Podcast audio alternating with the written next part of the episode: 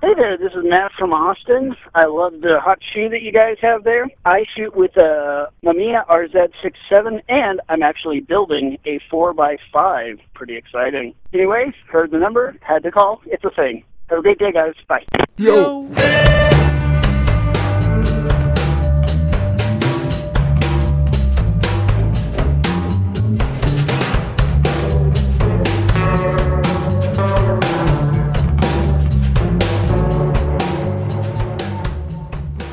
The Film Photography Podcast, the internet radio show for people who love to shoot film. This is episode 81, May 1st, 2013.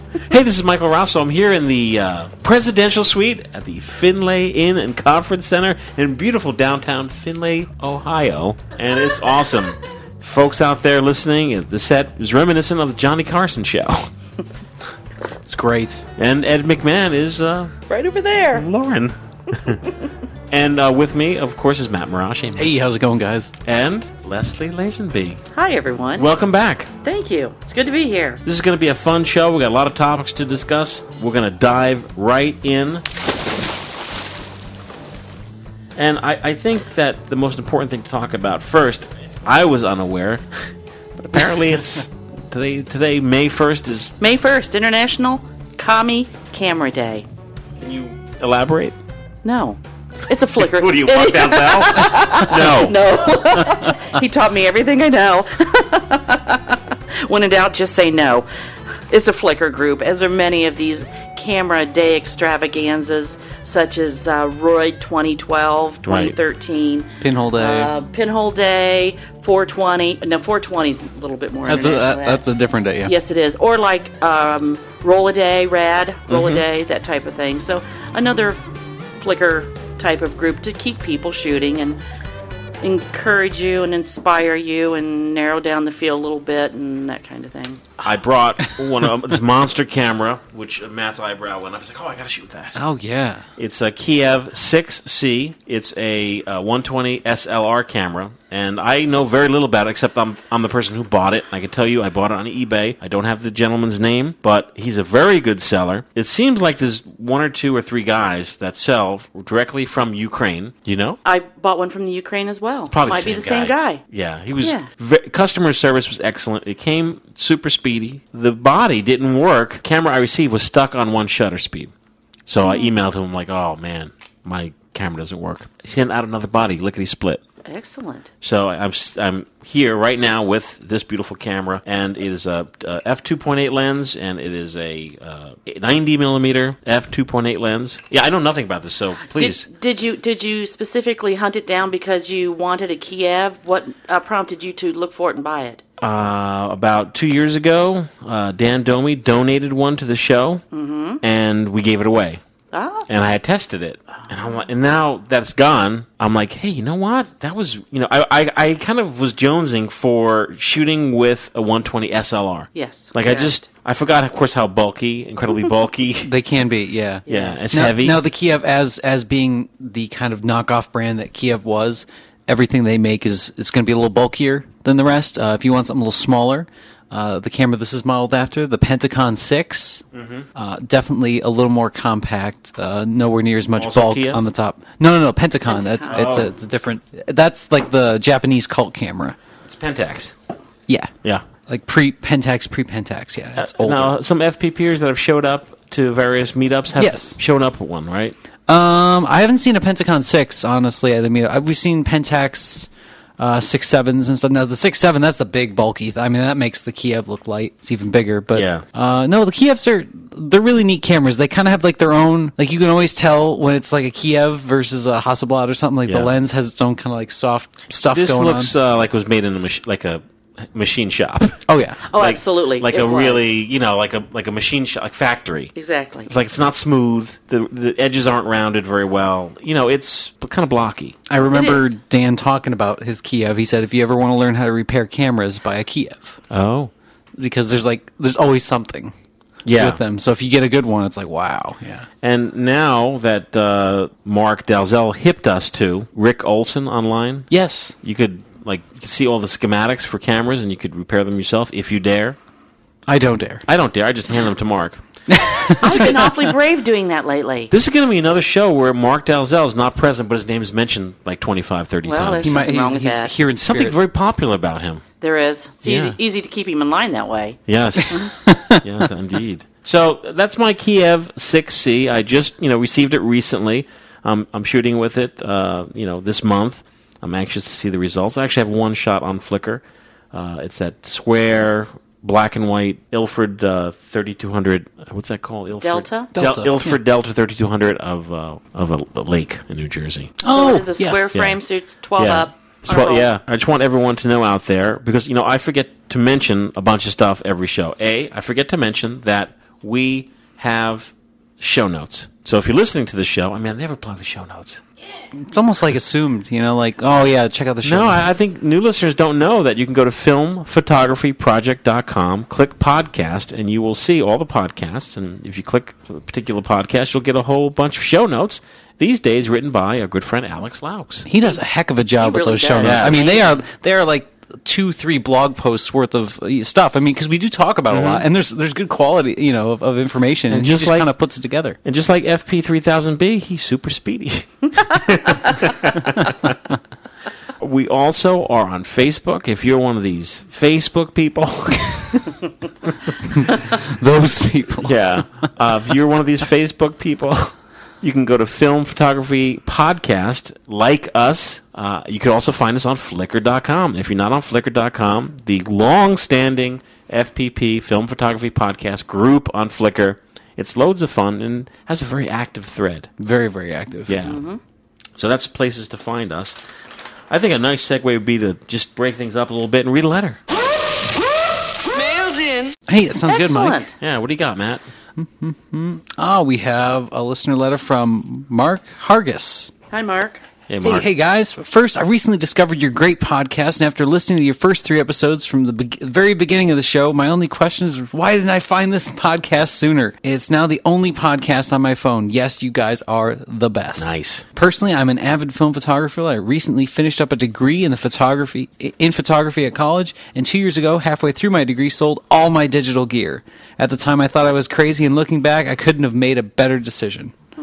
Admittedly, my, my beginning work on film is nothing short of failure, but now I feel I've made some great strides. I shoot a Wiesner 4x5 right now, as well as a Canon 35. Well, it's like Mikey Jr.. the best of Mike Rosso right here. Yeah. oh. I'm, an avid, I'm an avid follower of the new topographics movement, and I'm hoping to get some information from you guys in regards to current photographers, old or new, that are deeply involved with the movement. Does anybody know about that? I don't know anything about it. You have to tell us. What is a top? topo? New topographics. I don't believe I do. I'm pretty sure that's like the mo- now. I'm probably super wrong about this, but I believe the new topographics movement are people that are covering the kind of like the evolving uh, American American landscape, but just the the 21st century landscape. So not not the traditional black and white Ansel Adams kind of thing, but the color um, inclusion of all of these man-made elements kind of taking over what was the traditional landscape. So uh, when someone is documenting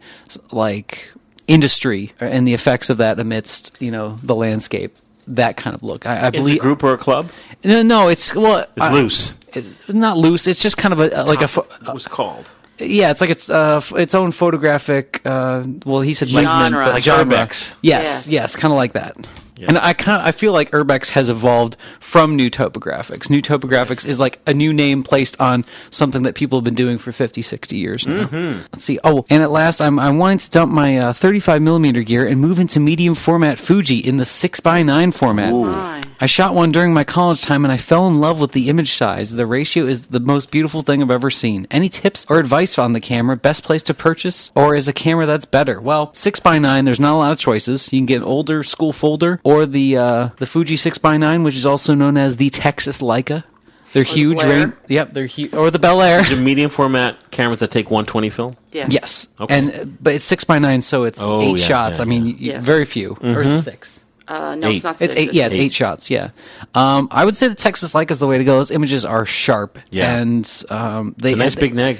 A nice big Yes. neg. It has its own unique look, and honestly, contact prints from it look really cool too. So, best Yeah. place to get one, KEH. I Yeah. was going to say KH. I was thinking it. Yeah. Great. Yeah. Everybody should be KEH. E So, Well, wow, that was a that was a nice long letter, but thanks, Mark. And uh, we'll have some we'll have Alex do some research on the new topographics movement. Thank you. No, but I, I do have some uh, some good examples. I can't remember the photographers' names, but there's a lot of it. Uh, I kind of like to think of it as the the mod the 21st century landscape because that's kind of what it really is. Wow, Wiesner 455 and Canon 35. Mike, you need a Texas Leica. Yeah, Texas Leica. Hey, before we read another letter, I just want to. Well, first of all, I want to mention that we talked about the, my Kiev 6C. I don't know if I mentioned it takes 120 roll film, medium format, 12 shots per roll, square. In my hand, folks, is the Courier from Thursday, April 11th, 2013. Back when we did the FPP uh, walking workshop, I can't tell you how nice it is to hold in my hand a newspaper and is like I swear, almost it is like a f- almost a full page article I know. called Finlay in a Flash: Film Enthusiasts to Converge for Weekend Workshop, and is a beautiful shot uh, photographed by Randy Roberts of Leslie and Matt. Is that in the Mecca? Yes, it is Yeah. in the Mecca. It, it, it was when you saw that. I mean, pretty cool, right? I mean, you felt like, oh my god, you must, you must have been the talk of the Baker's Cafe. I was. Someone did want my autograph today, but they didn't have fifty cents on Were them. people so stopping you on the, both of you? Were people stopping you people on the were street? looking at me at Myers today. Funny. oh, really? I don't know if that was it or not. Or if That I could be it. used The guy, I, I the guy at the carryout, I always go and like get snacks for work. Mm-hmm. He he, like, I went to buy the paper, and then he thought about. it. He's like, you. so no, it was it was good.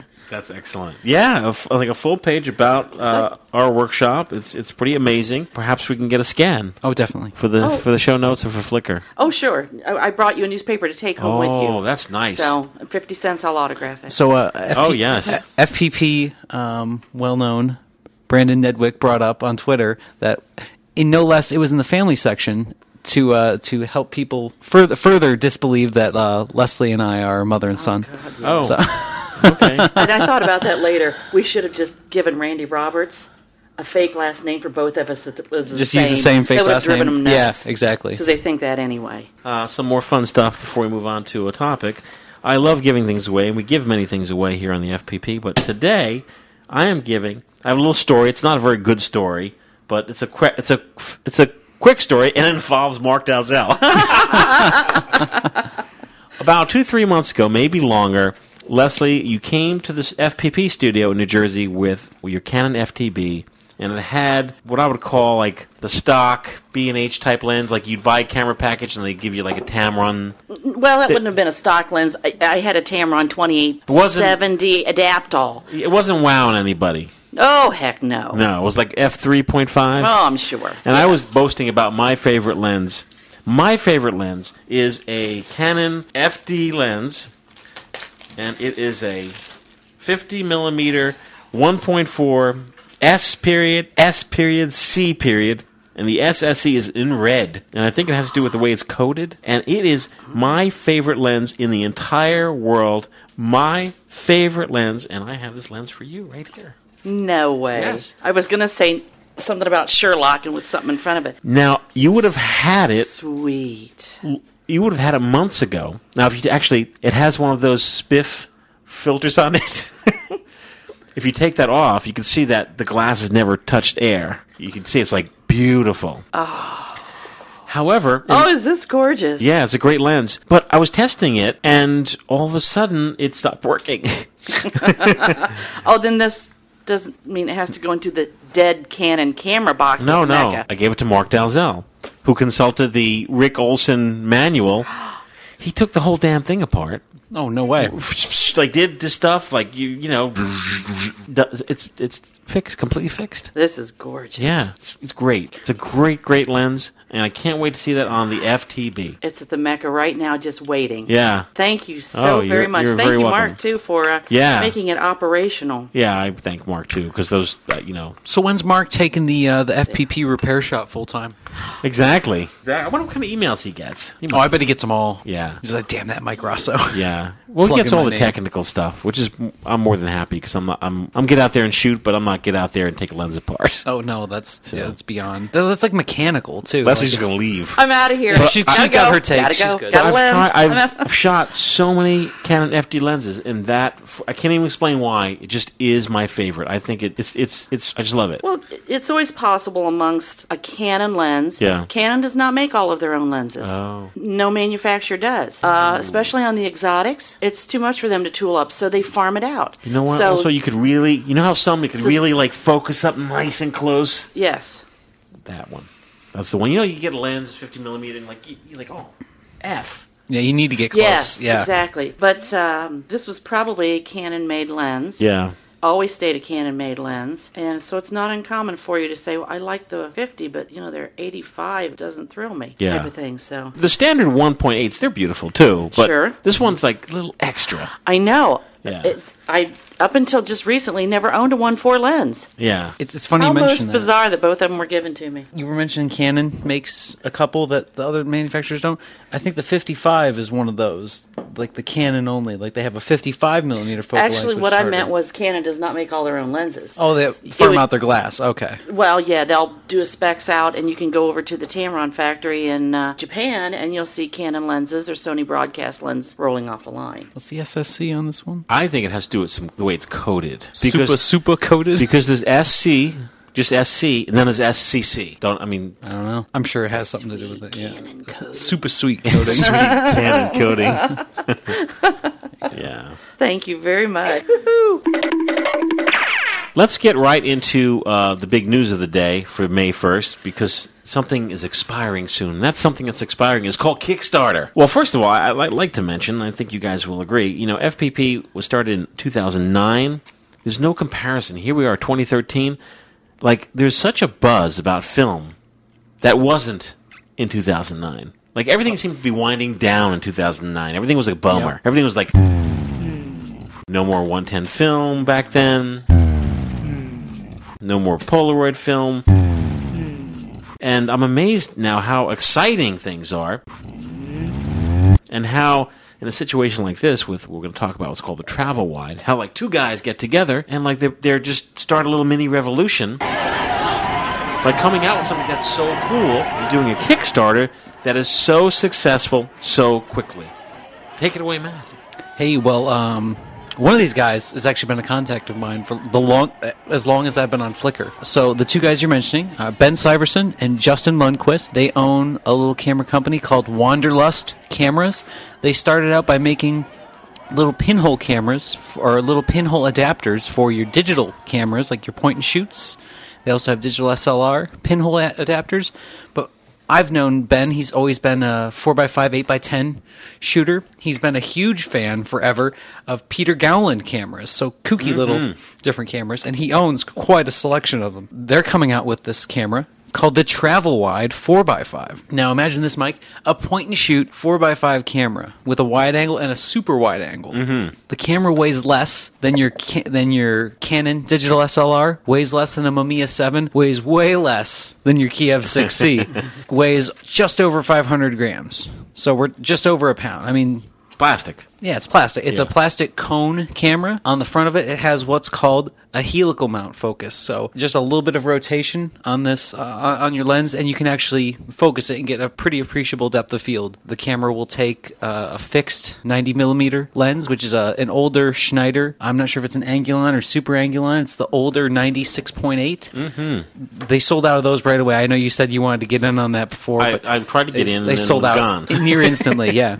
there's the 90 millimeter, but there's also a super wide, which is a 65 millimeter super angulon f8 that focuses. The shots on the, the Kickstarter page look awesome. I encourage everybody to go over there and look at it. At, at the time of recording, they uh, they're almost there. I- I'm, Yeah. I'm certain that by the time you're listening to this, the Kickstarter has been met, if not exceeded. But you have like a day, they st- still go there. Yes, yeah. Um, it expires Thursday, May second at eleven fifty nine a.m. That's Eastern Eastern Standard Time. But still, kick these guys some money because ninety nine buck gets you the, the regular camera. 189 buck gets you two cameras, one one each, the 90 millimeter and the 65 millimeter. With that's without the lens, but they give you links to go to different places to look for the lenses. Uh, one of them is KEH that they give you. The other one is Large Format Photography Forum. Both places that you know we've talked about here on the show. Yeah, absolutely. Places that I've used f- forever. Just great, uh, great resources. Another thing, if they make their goal, which I'm, I have no doubt in my mind, it's going to be made. They're including free of one of their own Wanderlust cameras. Pinhole adapters for each of the cones. So if you want to do a, a little bit different kind of look, not so sharp, slap a pinhole right on it, and they're, they're very well made. Tell me about the focus. Like, is it? You mentioned you rotate it and you focus. Will there be notches so you know, like headshot, two shot, mountains? Like, The uh, le- no, that's that's a good that's a good question. Um, Like, how do you gauge I your know focus? I know in one of the te- they have a video on there. Um, it looks like the test model that Ben had that he was moving around with had like some notches on it, Mm-hmm. but I don't think the model is going to come with that. You can buy little rangefinders to kind of you know gauge your, your area Oh. of focus, not necessarily what's what's going to be in focus. But with, with these these wider angle lenses, uh, I think y- you're not going to be getting too terribly close, Right. But uh, would you say it's it's primarily for like landscape photography? definitely like a, a tra- yeah definitely travel because it's going to be landscape only unless you rotate you know rotate the camera vertically right, right, right. like that um, i've heard some some kind of skeptical concerns about the camera uh, from di- from different folks a lot of large format shooters are, are either very for it or very against it. i'm for anything that gets people shooting 4x5 film you know he, the way they kind of paint it to you know a, a would-be shooter is you know look at look at the resolution you can get look at this gorgeous image you couldn't get this without doing hdr or something in digital so why don't you just shoot it with the film so it gets more people shooting film i'm all for it Yeah, but there's some Debbie Downers out there. oh yeah people are like well Well, of course the camera's light because you have to carry a million holders on you to, to make it worth So being what? a point and shoot. So, people are still going to do it It's a backpack. I'm gonna I'm gonna carry my CNR no matter what if I want the picture. So yeah, when you start shooting like bigger negatives, even like medium format and up, it, it makes a world of difference. When you're like scanning, you have this big neg. It's awesome. Like, you can't describe it. you you can't until It you makes see the 35 results. millimeters seem like one tit. But it also Yeah. makes your attitude different too. Yes, You, think about your you photography. sure Exactly. do. You plan Yeah. it, you and set it up, and this you is kind think of just about that, that starting point. And honestly, uh, to all the Debbie Downers, I say ninety dollars. That's all this thing costs. The there was a camera company over in China making the same kind of cone style four x five, and Ilford makes theirs. The Chinese company before you know a cou- prior to a couple years ago, they're selling theirs for over twelve hundred dollars. Right. and this is better made. It's made in the USA with 3D printing technology. You know, these guys are you know the real people. We know these people. I, I can definitely get They're behind in these there guys. shooting. They're in there shooting. We're in the trenches, working, getting these things working. Get a lot more people buying sheet film yes, into 4x5 film. A lot of folks, as you know, so many people are jumping into large format format photography, and this makes it easy. This is the like uh, gateway drug. this is the gateway drug. It is. the travel wide. Now, my, I do have nefarious reasons for, for wanting this to succeed because I talked to Ben on Twitter and I said, "When's the eight x ten coming out?" I said, "As soon as the four x five is successful," because he's an eight ten shooter. Oh, that's okay. how I know him, and so I know i- if he's as big a Peter Gallon fan as I know he is, an eight x ten will not be far behind, and I will be very much for that. for folks out there who don't know, I, I highly suggest you you research Peter Gowland. You'll get his website, which I believe is run by his wife, because Peter has passed, Mm-hmm. and he's primarily known as a pinup photographer. But did was he shooting landscapes? Did he shoot Um, landscapes? it was either early on or later, but there's like a smattering of it. Yeah, or was this the type of camera that Peter Gallon he would design cameras? he he was more the yeah he was a tinkerer. Tinkerer. He'd go into the, the desert with a pinup model and like shoot a wide shot of like Yeah. a pinup model on the rocks. He was like location. Yeah. Circa 1956. I, I love the design of his cameras, and I know Ben. Whenever whenever an auction comes up, he's either the first one to, to talk about it, or if I like tweet it, he's like, "Damn it, I'm gonna have to bid on this." How can folks listening get to this Kickstarter page? um, they can if you Google travel wide four x five, it's the first thing that comes up. Oh, nice. Okay. Um, if you search Kickstarter for recently successful or photog- top photography projects, it'll be right there. Um, I will have a link in the show notes. yes. That'll get you there. And yeah, you can also find them on uh, fl- on the Flickr. Wanderlust Cameras, their company. You can also, if you want to see their individual photo streams, I know Ben's is Ben Syverson, Ben, but he yeah he's a really cool guy, and he's he's kind of like I, I always look up to him as a role model because he's a couple years older than me, and he's kind of like like done everything four or five years before I even get into it, and it's cool to me. So Right. it's, it's really nice to, to just kind of see that like oh, it's still relevant everything he's doing. So Yeah. Yeah. It's pretty exciting. Uh, a few weeks ago, I saw on Facebook, you know, the Facebook, Yeah. Mm-hmm. uh, Keith Canham, he did a post mentioning about how oddly cut Kodak film actually ships in a, in a real Kodak box. Did you see that yes, picture? yes, I did. So if you're shooting large format, you know, people think 4x5, 8x10, but there are odder formats. Tons. Like this, Leslie, there's 5x7. My Linhof five x seven. Do you do you have to pre- do you have to specialty order on a Keith Canham Kodak No, run? I have a dealership that allows me to get Ilford. Is is five by seven a custom cut for? Does Fuji do five by seven? yes, Uh, yes, they do. they you do. can get it on um, not directly from the big camera dealers, but Japan Exposures. You can get five by seven. Oh, I was just very looking the nice. other day. Um, I've ordered from them. They're super speedy. the odd sizes we're talking about, and I for each one of these, I know a guy that shoots it six by 7 Mm-hmm. inches, five by 11, six by 11, six by 12, eight, eight Are, by are you 11. up on the batches that Keith Canham was talking about? On oh, you know, he's really good about that. He's always, I always like, you know, share stuff that he, he'll be into on Facebook and I can usually find him a guy or two, you know, that are looking for that film and it's it's really hard because he's up on the social networking, but the people that I think are half the people that are consuming the film and that's the that's the disconnect. Yeah. But he's he's doing a good job getting Yeah. people together. And there's, you know, all sorts of kooky sizes, but more power to you. Th- I mean, that's the only warning I have to anybody. Like, don't buy a whole plate camera. Yeah. because it's going to be cheap and there's a reason it's going to be cheap because Ah. the film is going to be hard to do unless you cut it yourself Right. from x-ray film so uh, listeners, Keith Canham, Canham Cameras. That's Can C A N H A M Ham. Mm-hmm. Mm. Uh, Canham cameras. You could buy a large format camera from Keith. They're beautiful, oh, Oh, man. gorgeous Yeah. gorgeous and you could special order film. yes So and once his and it's one of those most of the time you don't have to pay until the majority has been met if you order through your local camera store that gets together with keith cannon Mm-hmm. Oh, yeah. you pay up front and then they send you a check if, if they don't meet the number but usually if it's 8 by 10 5 by 7 4 by 5 they almost always meet it so right, Got a little large formatty there. dude. I like it. Well, speaking of large format, I would like to say you may have noticed, Matt, that the Film Photography Project, the store, filmphotographystore.com, has really stepped up. Uh, I want to say we are some of the cheapest 4x5 film on the web. Yeah. Like all of now. a sudden, it's like bink, 4x5 format, bink, 8x10 for the x ray film, bink. And recently, we started stocking Ilford film, bink, or Ortho Plus. I have to tell, tell everyone that, I, you know, been doing the show for years now, and it's still super fresh. And I don't mean the film, I mean, it's, I'm still always amazed how there's something exciting. There's always something new, yeah. Like, I got, It's like, oh my god. I've never shot this before. Ortho Plus, a film that you could like load, unload, look at, hold, sniff, lick in with like a seven watt red bulb. Like you can see what you're doing. Yes. Yes. That's the best part. It's a real joy to like Yeah. work like you can, you can like even the X-ray film which we're going to talk about. Same thing. You could load it, unload it, whatever you want to do. You can eat your lunch on it with a little seven watt bulb. You can see what you're doing. You can cut it up. You Yeah. can make strips out of it. That's right. Yeah, all I need, Leslie, is like some kind of grinder that puts like uh, sprockets on film. No, we'll get we'll get. Oh, that would be nice. is there such a thing? I don't know, but or you could just get a big old stamp thing in the shape of it, mill it out. And start making like your own Crunch her out. Oh, 110, 126. Imagine that 126 X-ray film. 126. My God, what have I done? But I, you know, I haven't shot with this yet.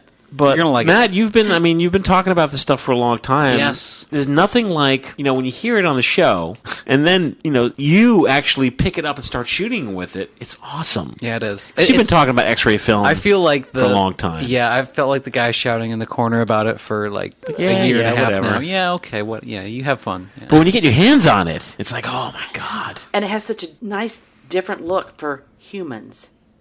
Yes. You know what I mean? um, it looks into eyes. Yes. You know what I mean by that? Oh, yes. Looks into eyes, the skin. Amazing. It's amazing. So specifically, Matt, maybe you can help me out with this. Sure. The green X-ray film, which you shot a heck of a lot of. Oh, tons. Yeah. The, the blue X-ray film, which I started shooting only because I saw what the green looks like. I wasn't sure what the blue was, so I started shooting it.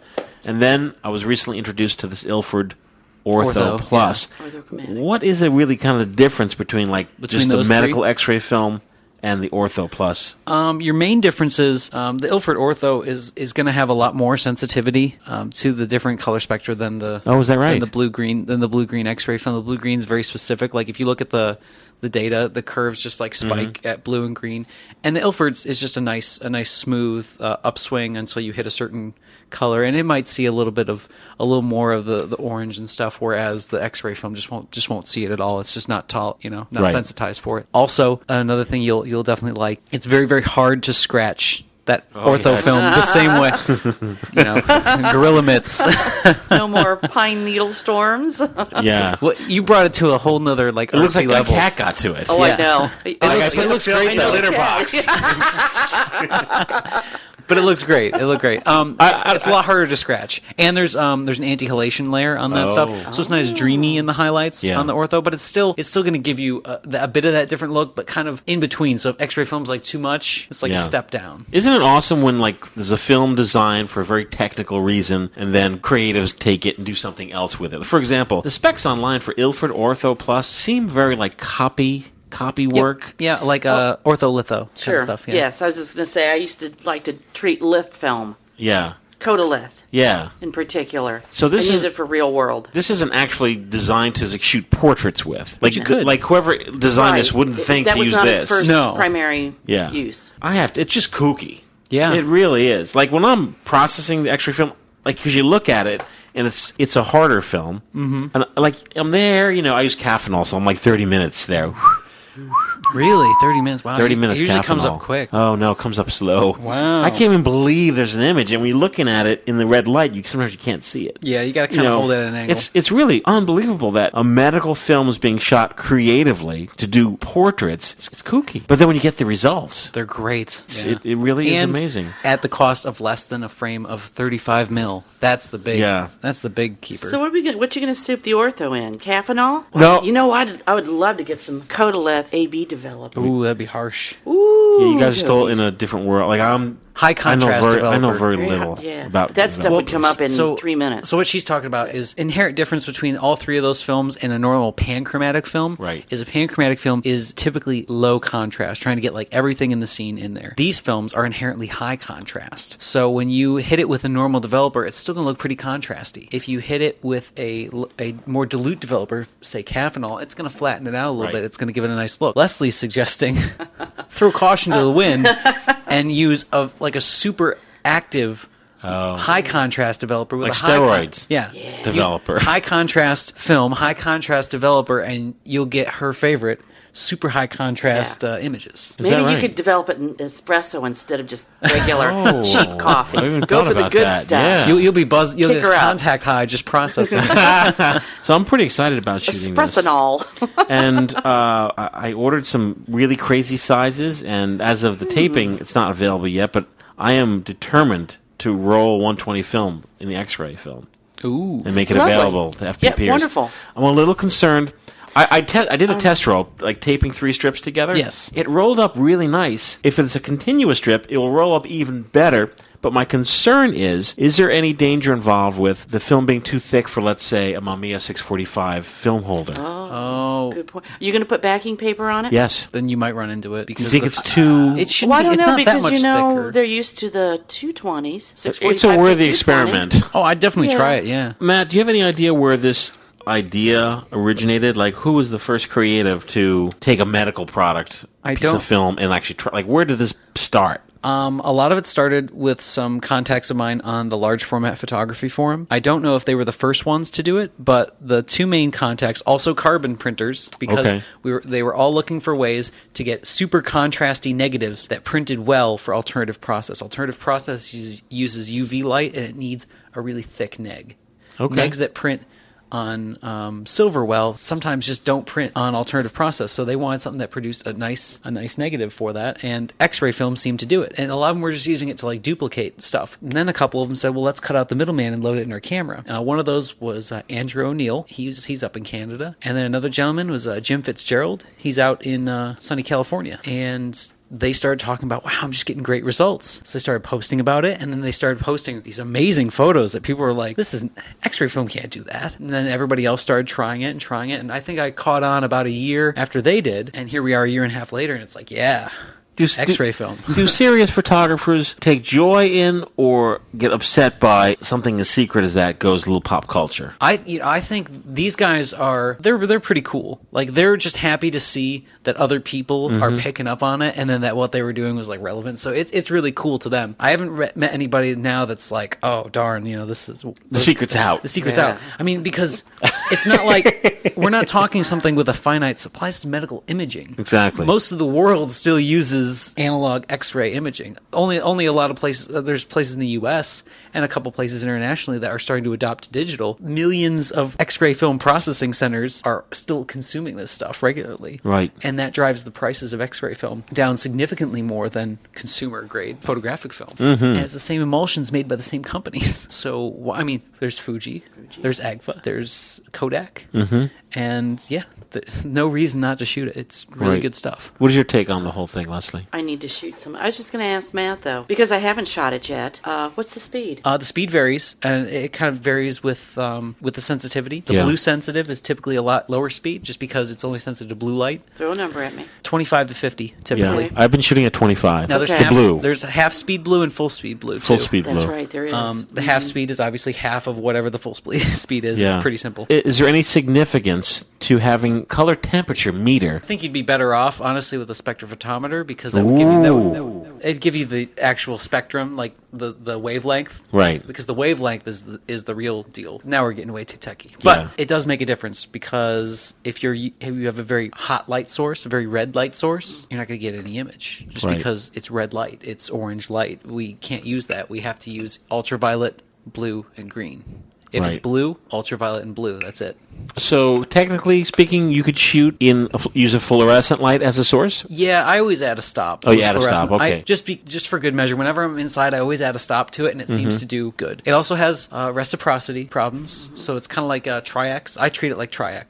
Right. I think you're supposed to treat it like somewhere between Ilford and Tri-X. There's like that's the other cool thing about like the, a small group. Mm-hmm. We're all discovering how it works. So like the guys have been doing it longer are you know they've been wasting more of the film, but they're learning at the same rate that people who just picked it up are learning because there's all this information documented. Right. in it. So, but if you Google X-ray film, you know the first things that come up: large format photography info or dot info, uh, the forum, and my blog posts on it. The Google. So you know it's like that's how little Mm-hmm. it is out there. Uh, I got an email from when I scratched the hell out of my test film. Sean Hoke sent Yes. me an email. He hit me to the fact of the fact that it's uh, emotional on both sides. There's no Yep. shiny side Yep. of bleaching the One side, yeah. one side off because That was at the bottom of the tray. Yeah. the majority of my scratches because I, I, I pan developed 4x5 x ray film with my emo- the emulsion I shot, emulsion up. So the side I did not shoot was getting scratched, sc- scratched to sheets in the tray. Oh yeah. Uh, so I took him up on that suggestion and I bleached one side off, and it did amazingly reduce the amount of scratches. and if you're used to bleaching uh, Fuji negatives, it's same the same thing. I do. I just do it in my hand these days. I I wear a glove. Oh, okay. And then I took um, uh, what is a a uh, brush that's designed for a, designed for a barbecue. yes. And I just Basting. I just like just brush on the thick uh, bleach, Bleach. gel, Mm-hmm. Yep. and then it just it just melts right away. It's very quick. Yeah. yeah, I suggest wearing gloves because you don't, you don't want your flesh to melt away. Very good. now, you know what I do, Mike? Uh, What's that? Completely different. I use, and this is coming from those two guys, Andrew O'Neill and Jim Fitzgerald. I, I trust those guys with my life when it comes to film because they just, they've been doing it way longer than I've been alive. Um, hangers and tanks. Easiest Oh. stuff ever. yes. Yes. Yes. That's what it's called, hangers and tanks. I just Yes. they're stainless steel hangers and developing tanks. So the hangers basically it's just like a wire frame. It looks like a coat hanger, but it fits a eight by ten piece of film. It's got a little hinge. You open it up. And what's really nice is the hanger exposes. It, it's only holding the outside of the film, Okay. So it lets both sides of the emulsion get developed. So I'm I'm pretty. I I handle my stuff pretty gingerly. Lauren's seen me in the dark room. You know, just very very dainty. Right. Stick it in and is out. it like dunking basically? Yeah, yeah, it's like a dip and dunk tank. So you you kind of hold all your hangers. I do six at a time. The hangers go on top, or they slide it on the side. nope. look well, like they slide this. they slide in through the top and they close, and then you dink, you dunk them in the tank, and then you, to agitate, you pull them out, and you, you dunk you dip halfway to drain, and then you put it back in. Then the next minute, you drain it the other way, and you just go about your. Do you business. have to produce an amazing amount of more developer to fill the tank? Well, that's why I use my one shot pyro. One shot pyro. My my pyro cat. Yeah, you know we. Uh, Is it one shot hanger? no no no no no. I do six. Oh, okay. I do six at a time. Okay. Oh, I. But that's a gallon of developer So you'd want something like Rodinol or HC10 or too. Cafenol or something. Yes. Yeah. Let's- how many ounces, let's say, would you need to fill up a hanger and tank? Uh, 3.8, 3.8 liters, so it's a gallon, so 64 ounces. Like flip up. Mm-hmm. And then they also modify. See, I use five by seven hangers, but it fits in the eight by ten tank. She can fit two. Yeah. do, So- do different developers like the different developers? Yeah. need like some developers are don't have to agitate. Like, do you need to agitate film in developer or not really? um, well, it depends on how you want it to look too. Um, I to get to make. You've seen my X-ray film. At- When I started, it was very contrasty. As I got, as I got more control over it, basically what I was finding was if I agitate the film less and I do what's called semi-stand or stand developing, which is kind of like laissez-faire, very hands-off on, Um, on the like on go the get a film. croissant. Yeah, exactly. if you can get out of exactly. that, well, that's hard though if you're doing tank Oh, that's because right. you may be open. right. Yeah. So- But I just kind of leave it semi stand for about 15 to 30 minutes. It's usually somewhere in there. But the cool thing is, you know, you can develop by inspection. So you can look at the creamy negative image that's coming up and say, oh, this one's got five more minutes on it. And Oh, look at that. Pull it out, put it in the water. Or if it's coming up too fast, I put it in the cold water. Just kind of stop it. Yeah, and, yeah. And so all my negatives are coming up pretty even and I can control it. This is, this is kind of that crux of x ray film that, like, no one tells you about. It's like, Right. it's a lot more work. And- You're trading money for Yeah. time. You really are. Anything to add about? Well, I just was thinking not necessarily X-ray film on the um, uh, hanger system. Have you used the hanger and tankers? Probably I a don't long have the time ago. tank yet. I have the hangers for the five by seven. They're getting pricey. But, uh, Oh. Really? But I haven't done X-ray yet, so it's traditional Ilford, and it's a little tougher. I can do it in the tray. Is it grab what you can, uh, or, like, or are these still being manufactured? Hangers and tanks? Yeah. They haven't been made, made since the 60s. Tank's not Oh. a problem. You can go to your Yeah, local you can get hard shop rubber on tanks. plastics and have them whip you up a tank. Oh, okay. Yeah. The hard rubber Hangers. tanks are cheap hangers. Conceivably, if you're handy, is there something that you can make yourself by going to Walmart or Best Buy or like Target or? I would say for the even more resourceful, and this is usually for large format, ultra large format, if you're shooting 5x7 or larger Mm-hmm. in the x ray film, get the actual medical x ray hangers. Oh. They're even better. They look like little gator clips on Yeah. the hanger. You just clip, clip, and, you know, it, it dings up the corner. Not dings it, but it, like pulls off a little bit of emulsion. Mm-hmm. But it does the same thing. And the medical x ray ones, they're like five buck. Whereas the buck. the Hey. Kodak hangers are like fifty bucks. Right, But right. that would save your negs from having cat scratch fever, then, wouldn't it? Exactly. That's my, Cat that's my, scratch kind of, fever. that's my kind of podcast. We're Yes, getting, it is. we're getting all these I'm, topics. I'm getting a little Yeah. worried because a I haven't mentioned Polaroid b- barely. B for all the folks out there that are shooting 35 millimeter, they're like What show? We'll be back with that. Yeah, Hold we- on, hold on. like tab this podcast because you know if you're really into film photography, you'll you'll make your way to shooting something uh, large format. Even if you don't buy the camera yourself, you can go to a workshop. You can you could uh, I don't know. Oh, get the travel wide. The travel. There you yeah, go. I mean, there, there's going to be w- ways I think to shoot the larger format stuff uh, moving forward when you have guys like the two guys in Chicago. What are their names? uh, Ben Syverson and Justin Lundquist. Yes, who are like whipping stuff up in their 3D printer. Yes. You know, so uh, hang in, hang in there, Matt. Do you have a letter about hangers and tanks? Yeah, I really do. This is this is crazy. So this is from uh, uh, Jeffrey Maher, and he, uh, as as well as telling us some great things about converting uh, a 120 roll film to 127, and we'll have a tutorial up on that on the FPP site. But another part of his uh, his email asks, "Hey, could Matt go into any experience he's had with Yankee or any other such development tanks for four x five? Yankee. Uh oh, Leslie's Leslie's got Nightcore something. made one too. I just love to get my hands on. 'em. Have you seen that? Mm, those are rare. Those are rare, and they just Yeah. spiral in. I don't know how many, maybe half a Joe, dozen. Jobo made their tanks based off of those. So Yankee tanks are, um, I would say, the bottom of the barrel developing tanks. Like I, I don't recommend any, but unless I don't like them. like don't don't develop your film in Yankee. There's always something wrong with them. They're leaky. Right. Oh, well, not to bash them, but they were considered a low-end darkroom product. Their whole product line was very budget. Yeah, But does but budget's does it good. work? Is it light leaks? Like why wouldn't light you buy leaks, it? light leaks. Okay. Yeah, and just the construction. It doesn't hold a lot, and if you're going to go with any hangers and tanks, I always suggest the old Ko- Kodak stainless steel and the hard rubber tanks. They're great. They eat Mm-hmm. they eat chemistry because like we're talking a minimum of 1 gallon, maximum of 6 gallons of chemistry you're using. a- It takes a lot. But I love hangers and tanks because you can do stand and semi-stand development for them. So you can let it sit there and get a nice, uh, get a very contrasty shot. Bring bring the contrast down, just a really nice printable range. Get a very nice negative for scanning. Um, tanks, yeah, j- tanks are great. Jobo makes tanks that now. Jobo. those are obviously going to be continuous agitation, which is a little bit different. There's also a, a great tank that's made brand new and sold on the eBay. It's called Mod 45 or Mod 54 because they're in the UK. Okay. And Oh, I heard a mod 54. yeah, and I guess May 1st, Mod 54 is coming out with a brand new tank. They had a teaser on the Facebook for it. So um, there's a lot of great tanks, just not the Yankee. Yankee! you can even use um, You can tube Patterson develop, tanks. too. Yeah. You, can could tube develop. tube develop. Those are, um, they call them BTZS tubes now. Well, those are tubes, but you can also get the old Seba Chromes. Yep. Old you can Bessler get the drums. Besslers. The Besslers are nice Yep. because they take half the amount of chemistry. Yes, they do. They take very little chemistry. One and a half ounces per eight by ten inch coverage area. Yeah. And you can also do the taco method with That's my favorite. Mm-hmm. with Patterson tanks. You get the the the, tri- Oh. the Do triple you Mm. use stack the mild or the hot sauce with that? hot all the way. I don't I don't recommend the taco method. I've seen too much like variability. Just get a, a dedicated tank. Like the uh, Doritos nacho cheese taco is taking the country by storm, by the way. Okay, It was- so I saw the funniest article about this. Uh, I, s- I sent it. I sent it to Lauren. The name. The name of the.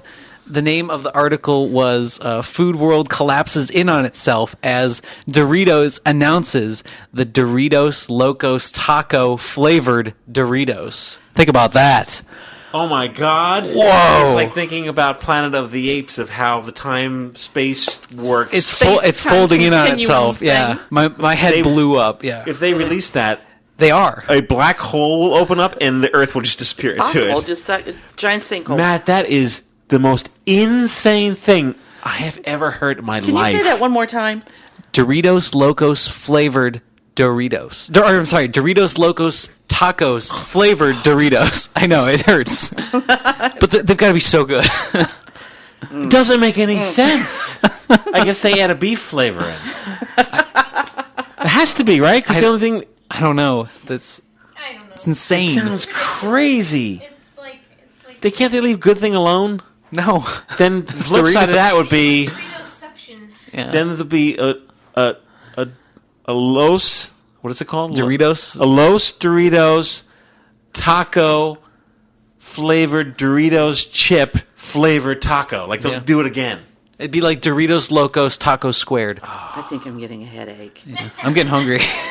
but I saw a little blurb on that in like uh, a business report. It's Yeah. hugely successful. Oh yeah, huge. So yeah, uh, four by five tanks definitely. Thanks. Yeah, Taco method. Mm, taco. I'm gonna go get some right now. Well, good. Okay. We got that letter covered. Covered. Excellent. And since we're talking about uh, large format photography, it would be a perfect segue for you to talk about large format tips. a lot of people are buying lenses. They buy a camera. The first thing they do is buy like all the lenses. Yeah, like me. Four by five or eight by ten. Uh, Or any, well, yeah, four or five is typically you can go lens crazy because they're a little cheaper, a little more Right. widely available. But there's there's a, not all lenses are created equal. You know, a lot of different the the advantage and disadvantage at the same time to large format were that there was was a, a wide gamut of lenses. Most of them are all very very very high quality, but they're not they were there's a larger time range in which they were made. You know, so it's not like every every Canon is y- your lenses are going to be 50s and better. Large format 4x5, your lenses could be as old as the 1850s oh my goodness, through something that's just made by Schneider last week. Schneider. And not all are que- created equal. We have uh, we have uncoated lenses, which are like these old pieces of brass with these just big old pieces of glass in there, and they have a m- soft, mushy. People like the bokeh kind of look. Mushy. Yeah, just mushy, kind of low contrast look to them. And then we have single coated lenses. Those started in, I think, the 19 teens and went up through the 50s and 60s. And those are slightly better for your black and white films. And then you get to your multi coating lenses, and you have these co- lenses today that have three, four, five coatings on them. BBAR. There you go. L- Leslie is the one to talk to about all the different coatings, but broadband, but they they aff- anti-reflective coating. yeah, they, they affect the way that uh, that light's coming through there, and it, it affects things like how colors look. So if you shoot a color film with these lenses, how how they look, and that's going to affect your price. Uh, funny enough, uncoated lenses have the widest range because your four x five uncoated lenses come almost free. You know, your tiny little guys in the in the little Alfax shutters, and yeah, they go for almost nothing. Your your two oh three or two oh seven millimeter lenses, your one thirty fives, those go for pretty cheap. But then you have these giant big brass lenses that are going for thousands of dollars because people are using them for wet plate, very fast lenses. How do you choose a lens without going mad? Because there's so much choice, and you can get the, s- the film sweats. Here's my here's my jaded Matt opinion on on large format lenses. Buy modern lenses. Okay. Modern lenses have never been cheaper. Yeah. Like never. you don't need They've an never- antique 1888 lens, do you? I mean, if you if you want that look, but most of the time it's like you want that because you want to make somebody else's image, and you can make a lot of great images. Just get the get the modern lens. You won't have to worry about worry about flare, the Right. color of it. I mean, and they're, they're super cheap. Lenses that sold for three, four, five thousand dollars not even ten years ago are selling for two or three hundred now. So, and all the antique lenses have gone way way up just because they look antique, not necessarily because they work well. They're modern. If they're in a modern shutter, it's probably not going to have as many problems. Where- older lenses. Where would you buy such a thing? Do you go on Craigslist and meet some guy in the Kmart Oh, parking I, lot, I hate buying lenses like that. there's one. There's one place I trust. or do you go to like a flea market? You ever see the guys? They have like a blanket down, and they have like car parts piled up, and you'll see like a lens in there. No, I've I've bought a lens like that before. Like where were you? Where were if like you bought a camera and you don't have a lens, or you want to buy an additional lens for your four x five, eight x ten camera? Like where's the go to place? oh come on, you know. K E H. Oh, you know, I was gonna say K E H, but I thought I didn't know if they stocked. They do. It's like a it's like a secret almost. Yeah. They stock a whole host of four x five lenses. Now they, really, they really are the bomb. they are, and they they check everything. They tell you everything that's wrong with that lens. Anyone that I've run across or seen emails or posts online, everyone is very satisfied with their K E H experience. Alex Alex Laux came to me for some for some four x five questions. He he bought his four x five before Mm-hmm. he came to the FPP Midwest Walking Workshop and said, "Hey, I'm on KEH. what which ones are good?" I said, "They're on KEH. Which ones do you want?" Like Right. because there's no thinking about it. You just they're they're And going they're to be not. good. It seems that they're not price gouging either. Like it's a they're- very fair they're price. fair. They're- I feel like if you look, if you're like one of those people that researches on eBay of what fair market value is, they're like they're like sixty percent of what the a- you know the average auction, Mm-hmm. auction is on eBay. They're they're right there with the prices, and if you're lucky, if the price is going up, the first place you check when you see eBay prices going up, check KEH because they take you know the the brick and mortar shops take time to catch up, and you're going to get a good deal. Like Hasselblads, those things. Couple when I bought mine were cheap. Now they're up. Before they went up, KEH was the place to go. The market's kind of crazy. Like it's the whole enthusiasm. There, there's so many more people into it, so the cost is going up because we are dealing with a finite supply. Yeah. I think everybody's seeking these old, vintage-looking items, whether Yeah. or not they're good, and these modern, these perfectly good modern lenses that are you know younger than the four x five or eight x ten you're putting it on. They're great. yeah. I love them. I mean, I I tricked out my my Cenar with these beautiful new lenses, and Your former senior. oh come on, it was in your shop one day. I sold it. CNR is your eight x ten The the monorail, the big guy. monorail camera, Yeah. which is it's a field camera. You take it outside. I treat it like a field camera. It is ace. It's supposed to never leave the studio. Here's a good question from someone who would like to shoot 8 by 10 photography. Mm-hmm. No, you me. what is the most portable, easiest to just fold up and go shoot with 8 by 10 camera? Probably a, a, a Wista or a Takahara. Oh, is that right? They make a very. It's it's identical to yours. To your It's just 4x5. 8x10. It's just bigger. Yeah. No And kidding. you're wasting more money on film. You know. so it just fold- stick with the four x five. It, it just fold. It just folds up. Yeah. My advice to anyone comes right out of uh, right out of ha- Happy Gilmore. Like just stay here, stay as long as you can. Don't Right. don't ever go. Like if I had learned four x five, I never would have gone up. Matt, are you afraid that uh, people are going to start shooting eight by ten and make it like a household? Like, Oh no, if it's household, it brings film prices down, so I'm Okay. okay with that. No, I just like I want to save people the headache because like some people get it and they're like, "What do you mean I should only be shoot? I, I can only shoot like two or three reasonably in a shoot, or I can shoot because Oh, of the price.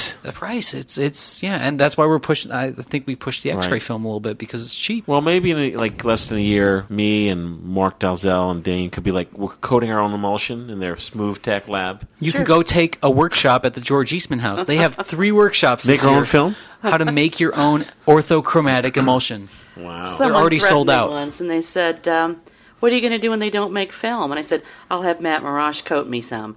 right. So yeah, that's not a problem. Wow, I that ate shrimp got off a truck once. that got out of hand quickly.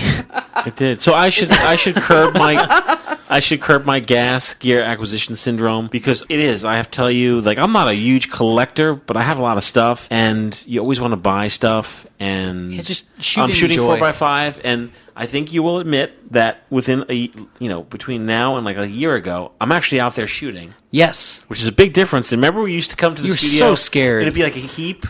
Like there'd be my There's like cobwebs on it. the Mamiya 645 was in heap for over a year. The uh, K- Crown Graphic was just in the box for well over a year. Yes. Until we like fumbled through that video, which by the way is like our top rated video. Oh my gosh, it's over 50,000. Because people don't know there's a button on the side. people are like, how do I open this? oh yes, I yeah, I know. It's true. It really is. Yeah, I know. But I think it is very important because I had said to Matt before, and this applies to all the folks listening too. I'm like, oh, Matt, I think I want 8 by 10 You're like, oh, Mike, you're not even shooting 4 by 5 Get out there and shoot and then talk to Shoot, me. just shoot. Yeah. I like- don't want to talk to you. He's like, you go out there and shoot, and then we'll talk. yeah. Well, and, and it wasn't a cocky thing. It's just like you have to shoot it enough to, to find out if that's the the way you like to do it. And Yeah. uh, I'm to the point, you know, maybe I just feel like a jaded old man at this point, but it's like I like pinch him No, yeah. I like Well, shooting because I want two you a to week. get an eight by ten. If oh well, I'm sure it'll happen. Well, people Good. listening, if you're getting just into if you're just getting into large format photography, I can tell you that at first it was very difficult. I was very like you're resistant to it. You feel awkward doing it. Very much so. Um, There's those steps involved with setting up the lens, focusing, and I'm happy to report that like I'm over the hump now, and now it feels very natural. It feels very easy, like that M- Mark Dalzell. ding, like every time I say Mark, there's a little counter here. yeah. ding. The Mark Dalzell portrait, Great portrait. Was, it was like after we done, finished taping, I'm like Mark, let me get your portrait, Dane as well, and it was so. It was like over by the window, bounce car. You hold this. Do that. You're not even thinking about it. You're Nope. just doing it. Beautiful. Yeah. Just doing it. Load the film. Done. Love it. And it felt very natural. Yeah. So if you're shooting, whether you're shooting large format or even medium format, and you feel stunted, like if you feel like, oh my God, I can't do this, if you feel like you can't get over the task of the technical, you will. You just have to keep doing it. You, ha- you have to give it a chance. Yeah. Same thing with now I'm in the, the dark room. Granted, I'm not printing yet, but I'm in there like just zipping around, like cutting film, doing this, Uh-huh. doing that. I mentioned to Leslie I want to get a grinder, which is a word that doesn't exist, for a machine that you will put your film in one end and you grind it with a big grinder and it will cut. Perfor- it will per- per- Yep. perforate your film. Exactly. All the little holes will just fly right out the side. Mm, I bet you could get like a scrapbooking tool. You know how they use those rollers that make the little dots. I Yeah. bet you could do something. like They'd be really crappy looking sprockets, but you. Could, I Every bet you could. roll would would grind in your camera. It'd be great for the OMG because it doesn't use them anyway. Is there such a thing? What what makes perfs for thirty five millimeter? Big stamper? Yeah, it's a big stamper, so it just goes through. Yeah, it doesn't And- and exist, it- huh? No D- DIY, make your own perfs. I, I got bet it. I, you should look at scrapbooking tools because it looks like a pizza roller, you know, and it's got the little and you can just Oh. stamp that would be it right the in. fir- that'd be the first step. You'd start cranking them out by hand, and then all the orders would come in. You think, I got to get better here, Mm. and then you get the big old electric version. and you know that X-ray film's really hardy. Like, have you ever tried to tear that stuff? You can't tear it. Oh, yeah, it's cardboard. No, it's it's hard. It's very thick. It's- yeah. So Oh, since we're talking about X ray film, before we go, this show, what show? show? It, when I'm cutting it, now I'm, I'm thinking this is what i'm thinking uh, the portraits that i developed as you noticed had a lot of smudging on the outside which Yes. actually gave it a very nice look but i think i'm thinking that's because it was in the developer and everything was soft Yeah. when i'm handling it cutting it You is can it st- you can still scratch it then. scratch it but can you, smudge it or not Um, really Yes, human oil. oh i have gloves i have Oh, latex okay. gloves Okay. Um, on powderless of course Of course.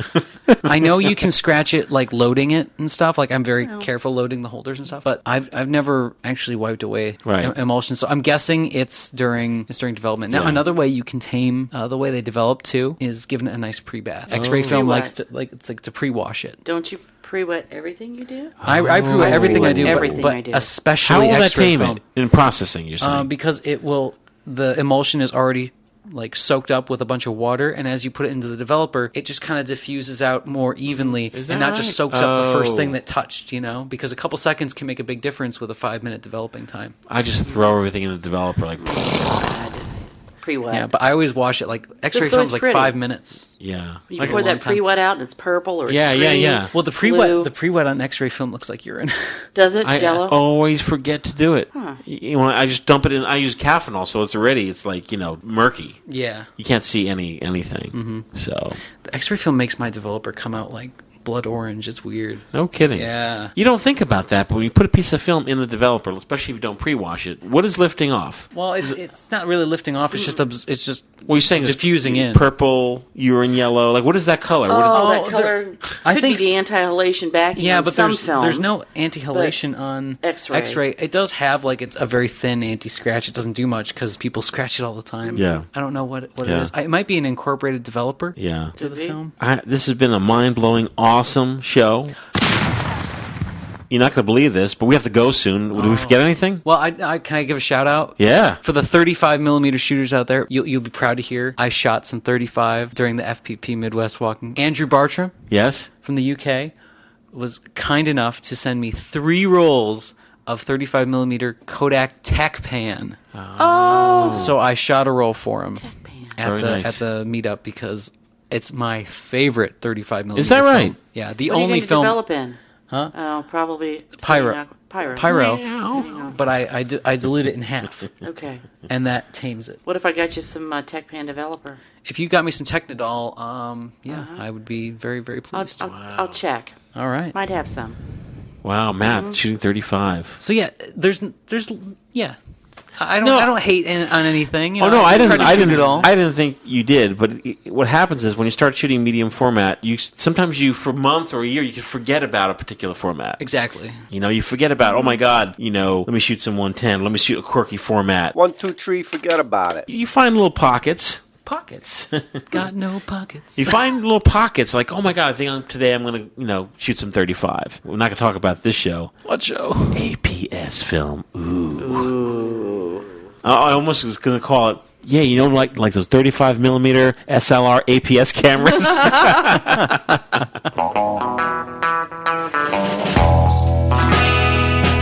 Uh, Folks out there listening, you can get in contact us, in contact with us, podcast at filmphotographyproject.com. That's how you can reach us. And feel free to, um, you know, visit the site, podcast videos, our FPP store. Really do, you know, take a swim in the store. Check it out, see what's going on there. This has been an awesome show because we're talking about a lot of things that, you know, I'm just touching upon and it's really exciting to to kind of like, you know, do something new, you know, with the format, with whatever format you're shooting. Sheet film and throwing in some coffee to develop it, jumping into medium format for the first time. I mean, it's all super exciting and we want to hear from you. Please do, you know, write us. Hey, until next time, smooth out. Smooth!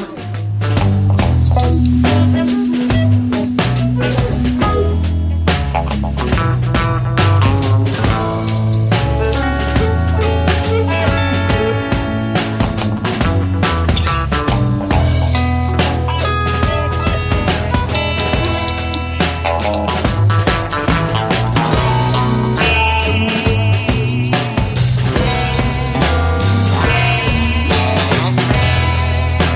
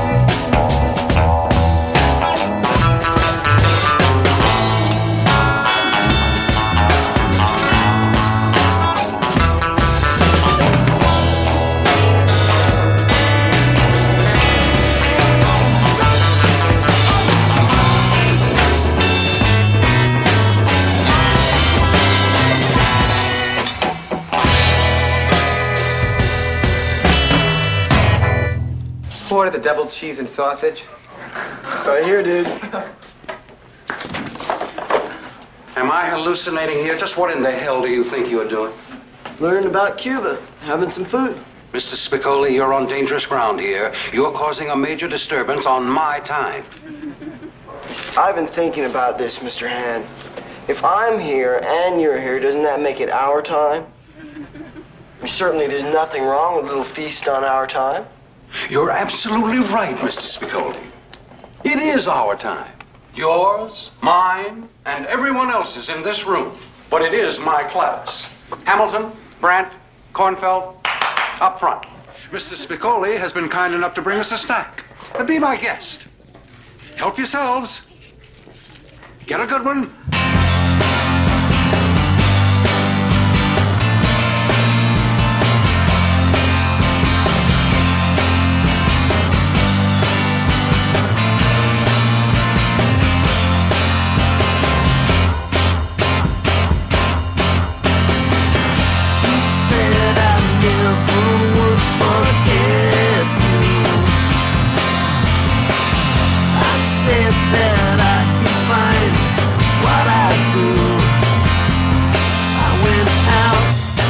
Some clothes, but they look just like your clothes.